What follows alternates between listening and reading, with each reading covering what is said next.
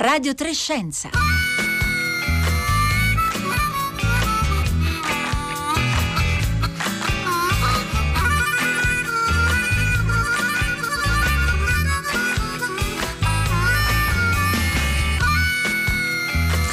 Buongiorno da Marco Motta, bentornati all'ascolto di Radio Trescenza in questo martedì 5 gennaio. E da quando? Ormai un anno fa ha preso eh, piede la pandemia di Covid-19 si è molto parlato del ritorno della centralità della scienza dopo anni in cui aveva preso eh, piede una sfiducia nei confronti delle competenze degli esperti.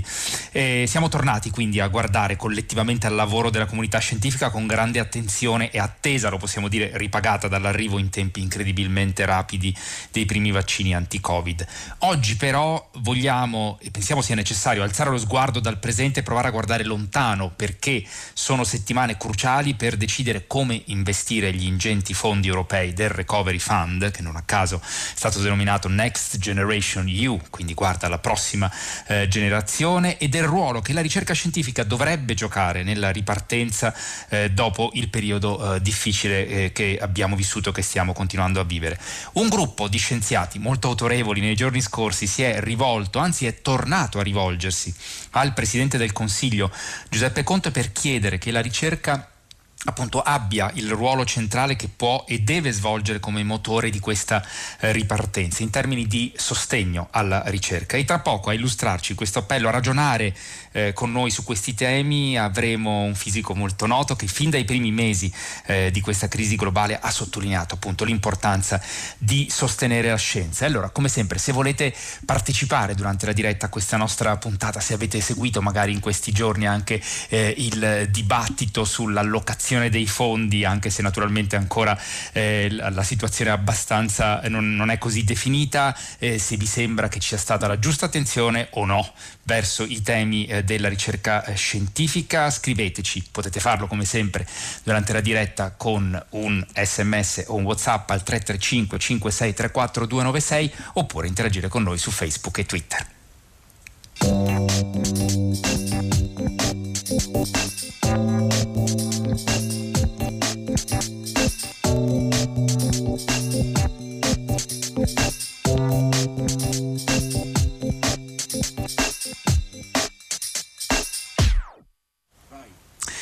Buongiorno a Ugo Amaldi. Buongiorno a tutti. Grazie molte per essere con noi. Ugo Amaldi, fisico al CERN di Ginevra, presidente emerito della Fondazione Tera per la terapia oncologica, che ha dato vita al Centro Nazionale di Adroterapia Oncologica di Pavia, eh, che utilizza le tecnologie avanzate della fisica delle particelle per la cura dei tumori, di cui abbiamo avuto occasione di parlare altre volte qui a Radio Trescenza. Figlio del grande Edoardo Amaldi, che abbiamo tra l'altro avuto il piacere di ricordare insieme a lei da questi microfoni poco più di un anno fa, era il diciamo dicembre del 2019 a 30 anni dalla scomparsa eh, di suo padre. E naturalmente il nome di Edoardo Amaldi ricorrerà anche eh, questa, nel corso di questa puntata eh, in cui appunto ci vogliamo occupare dei eh, finanziamenti alla ricerca in questa fase eh, così epocale che stiamo vivendo, perché Ugo Amaldi già a inizio ottobre dell'anno scorso si è fatto promotore di un appello per aumentare sostanzialmente i fondi destinati alla ricerca scientifica nel nostro paese, una proposta che è diventata presto nota come piano Amaldi per la ricerca. E però il 2 gennaio scorso, pochi giorni fa, tre giorni fa, insieme a altri 13 firmatari, tra cui ricordiamo eh, Alberto Mantovani, Giorgio Parisi, Parisi, Lucia Votano, Luciano Maiani, eh, siete tornati a, appunto a rivolgere un appello eh, sotto il titolo di investire nella ricerca per rilanciare l'economia. E allora, mh, Ugo Amaldi, prima di entrare nei dettagli eh, di questo eh, vostro appello e della proposta eh, che ci sta dietro, perché avete sentito il bisogno di tornare a richiamare l'attenzione del Presidente del Consiglio? Eh, perché il momento è quello opportuno, come tutti sappiamo sono proprio questi i giorni in cui si comincia a discutere in dettaglio dei piani che si faranno, gli investimenti che saranno proposti all'Europa su questo investimento straordinario per la recovery dopo la pandemia ed è quindi il momento di sottolineare che non bisogna guardare solo al presente, questo è il nostro atteggiamento, bisogna guardare al futuro, anche al futuro lontano delle nuove generazioni e il futuro di tutte le società moderne è basato sulla conoscenza. La società del futuro è la società della conoscenza dematerializzata, circolare, attenta all'ambiente e tutto questo non può essere realizzato senza una base scientifica solida e che sia anche dire, condivisa non soltanto tra gli scienziati ma tra, anche con le popolazioni e come è stato detto poc'anzi proprio l'esempio della biologia, di immunologia e di tutto quello che i nostri concittadini hanno imparato in questi mesi di pandemia sono un esempio chiarissimo di questa stretta relazione tra la conoscenza e la società. Ehm, il senso insomma di un momento davvero eh, epocale per le scelte che abbiamo di fronte Ugo Amaldi e che necessita come lei eh, stava sottolineando proprio di una visione ampia a lungo termine davvero del, del futuro. Da questo punto di vista eh, forse è giusto ricordarlo sin d'ora la, la lezione di, di, suo padre Edoardo che in questo senso ci, ci fa un po' da guida perché eh, dopo la seconda guerra mondiale seppe davvero indicare la via per fare della scienza un motore di crescita eh, e sviluppo, eh, antesignano in questo senso, nella, di una visione della, di una società basata sulla conoscenza. Ci ricorda in sintesi erano, qual era la visione che guidava l'azione anche dal punto di vista della politica e della ricerca di suo padre, oltre che poi naturalmente nelle eh, grandi ricerche in fisica che ha condotto per molti anni? Eh, mio padre è stato un grande maestro, un grande maestro di fisica per moltissimi, per tutti noi praticamente gli fisici, ma anche per eh, diffusione anche negli altri campi della scienza. Per me è stato naturalmente un duplice maestro perché è stato anche mio padre fisico, diciamo, nel senso stretto del termine. Quello che lui vedeva era che la scienza, la scienza di base, in particolare la ricerca fondamentale, come io preferisco dire, è la, la, lo strumento essenziale per acquisire conoscenze e quindi per avere delle ricadute sulle società che portano benessere addirittura eh, benessere economico, non soltanto benessere fisico e sanitario, come si vede con l'esempio dei vaccini che lei ha citato poc'anzi. Questo accadeva negli anni 50, mio padre è stato segretario generale del CERN, dell'organizzazione provvisoria che aveva contribuito a costruire dal 52 al 54, quando l'Europa non esisteva ancora. Ed è lui aveva una visione europeista, antimilitarista della scienza, non applicazioni a militari della scienza, che doveva avvenire poi dopo con un processo di cascate successive dalla scienza di base alla eh, vita di tutti i giorni, in particolare a quell'epoca, come tutti sanno, era l'utilizzo dell'energia nucleare per eh, produrre in modo poco costoso grandi quantità di energia. Questo è un tema che però adesso oggi non vogliamo toccare. Questo è il messaggio, che bisogna sviluppare la scienza di base e occuparsi in parallelo che queste conoscenze vengano trasferite, perché è importante sottolineare questo, che non c'è soltanto un mezzo attraverso cui la conoscenza scientifica in particolare, ma anche la conoscenza in generale, perché quando si parla di ricerca noi pensiamo anche alle ricerche eh, storiche, politiche, anche alle eh, discipline umanistiche, anche all'arte, in tutti questi campi si fa la ricerca, tanto tra parentesi che il nostro CNEO è a tutti, attività in tutti questi campi. Quando si parla di ricerca e quindi di costruzione della scienza, perché la ricerca serve a costruire conoscenza, non si parla soltanto di trasferire poi nelle società la conoscenza acquisita, perché quello che è il meccanismo, il sistema scientifico di un paese produce quattro tipi di ricadute. Uno è la conoscenza di per sé, la conoscenza utilizzata, per esempio la conoscenza sull'RNA messaggero ha permesso la produzione, l'invenzione e poi dopo la produzione di questo fantastico primo eh, vaccino che non esisteva neanche eh, un anno fa. Questa è la conoscenza, ricaduta diretta della scienza, ma ci sono altre tre ricadute importanti. La seconda sono le tecnologie, si sviluppano delle tecnologie che poi vengono utilizzate per fare scienza, si fanno delle tecnologie che poi vengono utilizzate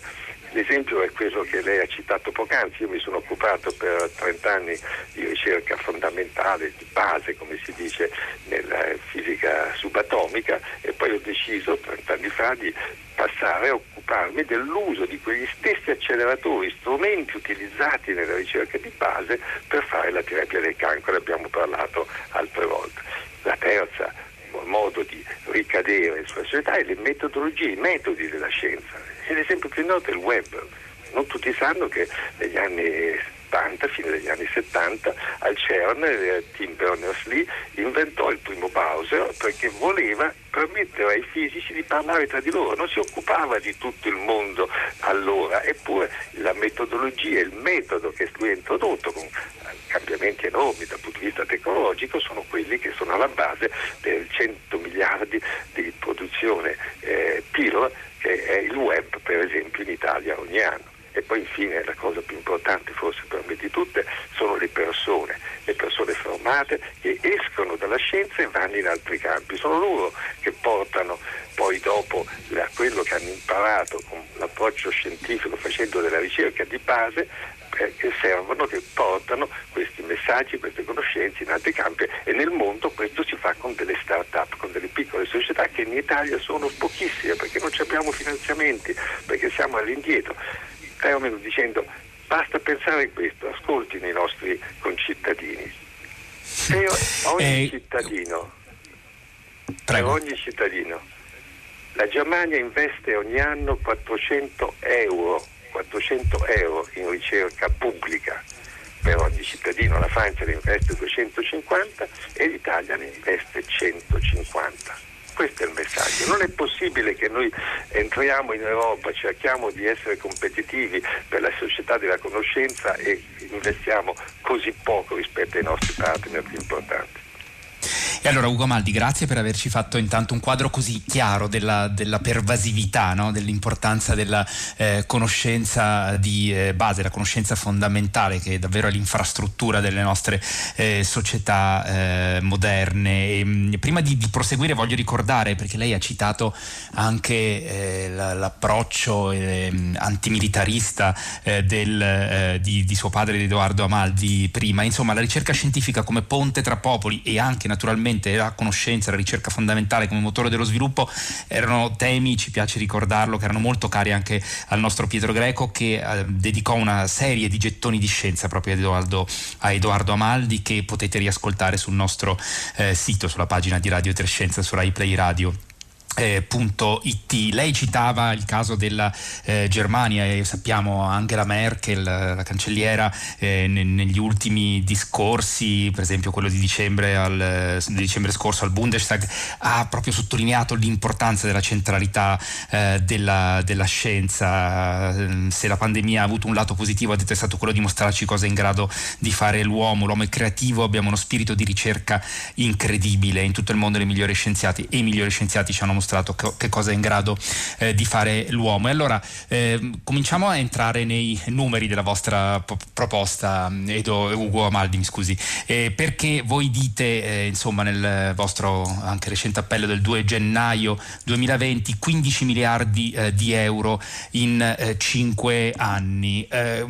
che cosa cambierebbe in termini percentuali rispetto a quello che è stato finora il sostegno alla ricerca in Italia? Lei ricordava il confronto con la Francia Francia e la Germania, eh, insomma l'Italia cronicamente negli ultimi anni è, è stata deficitaria diciamo, rispetto agli altri paesi europei nel sostegno alla ricerca ehm, fondamentale, la ricerca eh, di base anche quella eh, applicata, eh, investendo circa lo 0,5% sul PIL eh, a confronto del, di, di, Francia e, e, Germania che hanno eh, investito attorno allo 0,8-1%. E allora con questa vostra proposta come cambierebbe eh, lo scenario? La cosa è nata da un saggio che ho scritto e che è stato pubblicato su un volumetto, Pandemia e Resilienza, che si trova sul web, con postazioni di Giuliana Amato, pubblicato nel giugno di quest'anno eh, la consulta dei Gentili si è posta un gruppo di 25 intellettuali che si pongono i problemi della società, cosa si doveva fare per il futuro? Io naturalmente ho ripreso dei temi che avevo toccato in precedenza e ho proposto che si investisse abbastanza in Italia da raggiungere in 6-7 anni la Germania. Per dare i numeri eh, gli ho dato il numero relativo che sono molto indicativi, 150 euro in Italia, 250 in Francia, 400 in Germania, però gli scienziati, i di economia, coloro che si occupano di economia, preferiscono parlare di percentuali del PIL, che sono il 0,5% come lei ha detto in Italia, il 0,75% in Francia e l'1% in Germania. La mia proposta era di arrivare alla Germania perché quello deve essere il nostro traguardo. Poi il professor Luciano Maiani insieme alla dottoressa Caporale del CNR hanno scritto qualche due mesi dopo un uh, articolo in cui sostenevano che è troppo ambizioso questo scopo, arrivare alla Germania in, in 6-7 anni, era sufficiente, secondo loro è sufficiente, io sono d'accordo nei termini brevi anche tenuto conto di tutte le richieste che ci sono per questi fondi europei per i problemi gravissimi che abbiamo nell'oggi che non voglio toccare, di limitarsi a cercare di arrivare alla Francia. Il dottor Federico Ronchetti dell'INFN di Frascati intanto aveva lanciato questa idea di raggiungere la Germania eh, in, in 6-7 anni con il titolo di Piano Amaldi, un nome che lui ha scelto, che ha avuto molto successo e aveva fatto anche una petizione che io spero poi dopo i nostri ascoltatori firmeranno in massa per aumentare drasticamente i fondi alla ricerca. La troverete linkata tra l'altro sul nostro sito radiotrescienza.rai.it per gli ascoltatrici, le ascoltatrici e gli ascoltatori che vorranno aderire. Prego Ugo Maldi. Molte grazie, molte grazie di questo piccolo spot pubblicitario. eh, tornando a, al tema, eh, con Luciano Maiani, che è un illustre scienziato che è stato presidente dell'INFN, del CNEO e direttore del CERN, quindi ha una grandissima esperienza nel campo del management della ricerca, con il professor Mantovani, la professoressa Votano, come lei ha detto, il professor, il professor Inguscio, eh, del presidente del CNEO e il professor Parisi, che è il presidente dell'INCE e molti altri, siamo in 14, abbiamo allora deciso di portare questo all'attenzione dell'opinione pubblica con una lettera pubblicata al Corriere e scritta al Presidente Conte che lei ha citato. La cosa è stata molto discussa, c'è stato molto dibattito sui mezzi e quindi siamo andati molto avanti, poi adesso siamo arrivati al punto cruciale in cui, come sappiamo, dal punto di vista politico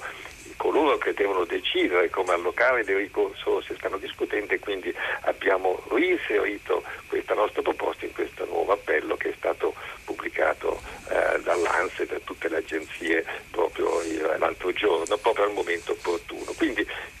l'idea è questa, di aggiungere un miliardo al bilancio della ricerca, per dare un'idea precisa adesso di numeri, sono 9 miliardi all'anno la ricerca pubblica in Italia, 6 dedicate alla ricerca di base e giustamente tre alla ricerca applicata fatta in enti pubblici, lasciamo stare le imprese, certo è sempre una ricerca applicata che sta al monte della produzione, dell'industria, dello sviluppo tecnologico e dell'innovazione. Bene, questi 9 miliardi noi vogliamo portarli a 14 miliardi, proprio per far aumentare quella frazione piccola, 150 euro, avvicinarci alla Francia. Arriveremo a 225 euro per 5 anni, quindi non arriviamo neanche alla Francia esattamente, ma è anche giusto perché il nostro prodotto interno lordo è più basso di quello della Francia. Quindi per arrivare a questo bisogna aggiungere un miliardo del bilancio del 2021, questo bilancio che è stato approvato l'anno scorso ma che verrà amplificato con i fondi del New Generation EU e poi un altro miliardo in più, quindi 2 miliardi rispetto, per arrivare a avere 14 miliardi alla fine dell'anno. E poi questi soldi devono essere impiegati bene e noi proponiamo anche in questa seconda lettera che è stata scritta e poi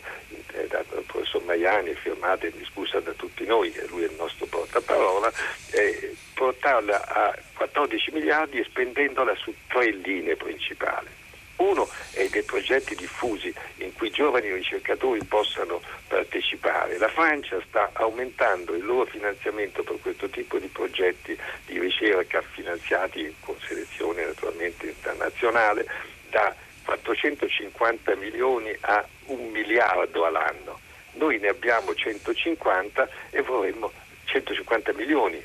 siamo a un sesto di quello che la Francia farà tra non molto, vorremmo portarla allo stesso livello, perché è molto importante perché poi questo richiama i giovani ricercatori dall'estero. Ma il secondo punto, per richiamare i giovani ricercatori dall'estero bisogna avere dei nuovi posti raggiungere 5.000 ricercatori eh, universitari all'anno di più, sono circa 70.000, ne abbiamo persi 10.000 negli ultimi 10 anni di posti di lavoro e infine finanziare delle infrastrutture nuove. Ecco, Ugo Maldi, eh, sottolineiamo e soffermiamoci un attimo sulla questione della formazione appunto dei, eh, e delle opportunità per i ricercatori, perché va ricordato che anche qui c'è una differenza eh, importante con gli altri grandi paesi europei, nel senso che se è vero che eh, i nostri ricercatori fanno della buona, dell'ottima ricerca dal punto di vista di qual- qualitativo, dell'impatto eh, che ha, eh, in termini numerici sono pochi, circa 5 su 1000 lavoratori a fronte di della Francia che ne ha 11, della Germania che ne ha eh, quasi eh, 10. Ehm, qui serve però diciamo, un investimento anche di lungo periodo, eh, davvero, dobbiamo avere una visione davvero lunga per rimpolpare, ridare forza diciamo, alla eh, consistenza di, questo, di, questa comunità diciamo, di ricercatori del nostro paese. Come ho sottolineato nel mio precedente intervento, secondo me delle quattro eh, ruscelli i quattro canali attraverso cui la ricerca di base ricade sulla società, vi ricordo, la conoscenza, le tecnologie, i metodi e le persone, il più importante è l'ultimo. Sono loro coloro che poi porteranno questa capacità di risolvere i problemi, di affrontarli in modo razionale nella società e avranno veramente influenza. E quindi è chiaro che se non si formano e non si danno posti ai giovani, questo canale si essicca, è già essiccato. Infatti è una cosa straordinaria, lei l'ha citato, che tutte le statistiche, lo cito anche nel mio saggio pubblicato su pandemia e resilienza, i numeri che io seguo ormai dal 2008, ho scritto un primo lavoro su questo, per una cosa, quello che io chiamo un miracolo italiano, per ricercatore, cioè per ciascun ricercatore finanziato, per ciascun ricercatore, la produttività scientifica di lavori d'alto livello giudicati sulla base delle citazioni è più alta di quella della Francia, della Germania e degli Stati Uniti. Ripeto, la produttività per ricercatori italiani è più alta degli Stati Uniti, della Francia e della Germania. Siamo secondi all'Inghilterra, un po' sotto, della Gran Bretagna, che ha una grandissima tradizione scientifica, e il Canada, che investono moltissimo in ricerca ma molto di più della Cina, della Corea e di tutti gli altri paesi. Quindi noi siamo già molto ben piazzati, soltanto che investiamo poco. Quindi quando si dice investiamo di più, si dice che si investe in un sistema che funziona, per di più, mi faccia sottolineare, circa la metà delle, eh, dei ricercatori pubblici in Italia, che sono circa 80.000, sono, è difficile da valutare, equivalenti a pieno tempo, perché sono molti che lavorano a tempo parziale, lì la difficoltà, circa 80.000 equivalenti a pieno tempo, sono donne,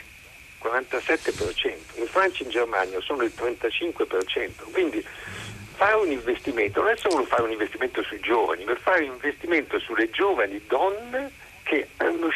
di fare, oltre a tutti i compiti che le donne nella nostra città fanno con tanta fatica, di occuparsi dei figli in particolare, e non ne vengono riconosciute, e anche qualche volta dei mariti. Questo è un aspetto molto importante Ugo Amaldi eh, che ha fatto bene a sottolineare. Eh, abbiamo ancora un paio di minuti, voglio citare soltanto alcuni dei messaggi che stanno arrivando, ne stanno arrivando diversi a 335 56 34 296, Moreno eh, che dice la conoscenza è come una pianta, se non la coltivi non la curi con costanza si degrada e si secca, lo capiscono i politici. E poi i ricordi di, eh, di, di suo padre Edoardo Amaldi e del manuale di fisica che, che lei ha contribuito poi a eh, far vivere negli anni perché c'è Carmen che, da Nardò eh, che dice studia il liceo classico fisica fisica su un manuale curato eh, da Amaldi. Ancora oggi penso che nella scienza ci sia poesia e creatività. Io che insegno lettere, viva eh, la ricerca. E Gianni, ancora, il vero problema non è quanti fondi riceverà la nostra ricerca scientifica, come ma come li utilizzerà. Eh, I ricercatori tutti devono mostrarsi trasparenti, collaborativi e onesti intellettualmente. Non tutti lo sempre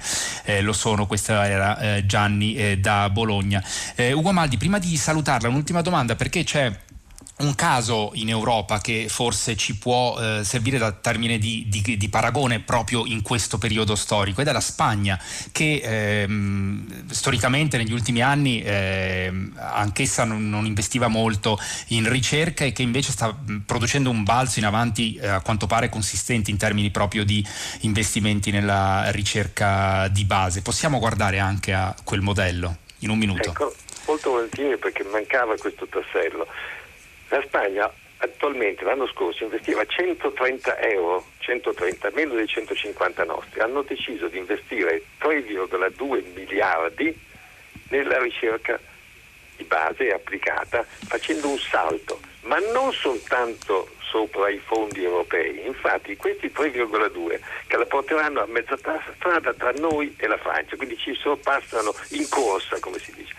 Questo verrà fatto non soltanto sui fondi europei, ma anche sui fondi nel rapporto 1 a 2, cioè ci sarà un milione circa di fondi europei e due milioni sul bilancio dello Stato, perché se si assumono delle persone bisogna pagarle anche dopo e quindi i fondi che sono dati dall'Europa per l'investimento non bastano. Quindi la scelta che i politici devono fare in questi giorni non è soltanto di investire una parte dei fondi per investimenti dei prossimi cinque anni, ma è anche di impiegare più fondi dello Stato per mantenere poi quei ricercatori e quei programmi che sono stati diciamo così, aumentati negli anni, prossimi anni a venire. Ugo Amaldi, grazie davvero per essere stato con noi e averci illustrato così bene i dettagli della eh, vostra proposta. Sul nostro sito trovate tutti eh, i dettagli e speriamo che questa eh, voce autorevole di questo gruppo di scienziati eh, guidati da Ugo Amaldi sia ascoltata dal nostro Presidente del eh, Consiglio e noi siamo davvero nei minuti finali di questa puntata di Radio Trescenze adesso è il momento del lessico eh, vaccinale. Oggi è il turno di una parola rara ma molto importante quando si parla di efficacia dei vaccini con Silvia Bencivelli oggi facciamo conoscenza con la parola eradicazione.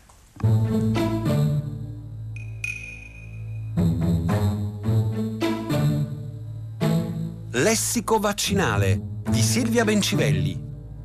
Eradicazione. Eradicazione. La completa eliminazione di una malattia che segue alla completa eliminazione dell'agente che ne è causa. Perché si dice eradicazione, non semplicemente eliminazione? Perché eliminazione è solo la scomparsa della malattia, ma non è detto che l'agente infettivo non sia ancora in circolazione. Eradicazione è quindi una parola che si usa per il singolo paziente, ma la si può usare anche per un'intera comunità, regione, continente e per l'intera umanità. Chiariamolo subito. Eradicazione non è una parola che si usa spesso, perché non è una cosa che succede spesso. Speriamo di raggiungerla presto per la poliomelite, ci siamo quasi, per il morbillo, ancora qualche sforzo. Sarà possibile persino per alcuni virus che causano tumori, come quello della cervice uterina, e per l'epatite C, e lì non sarà un vaccino ma una terapia.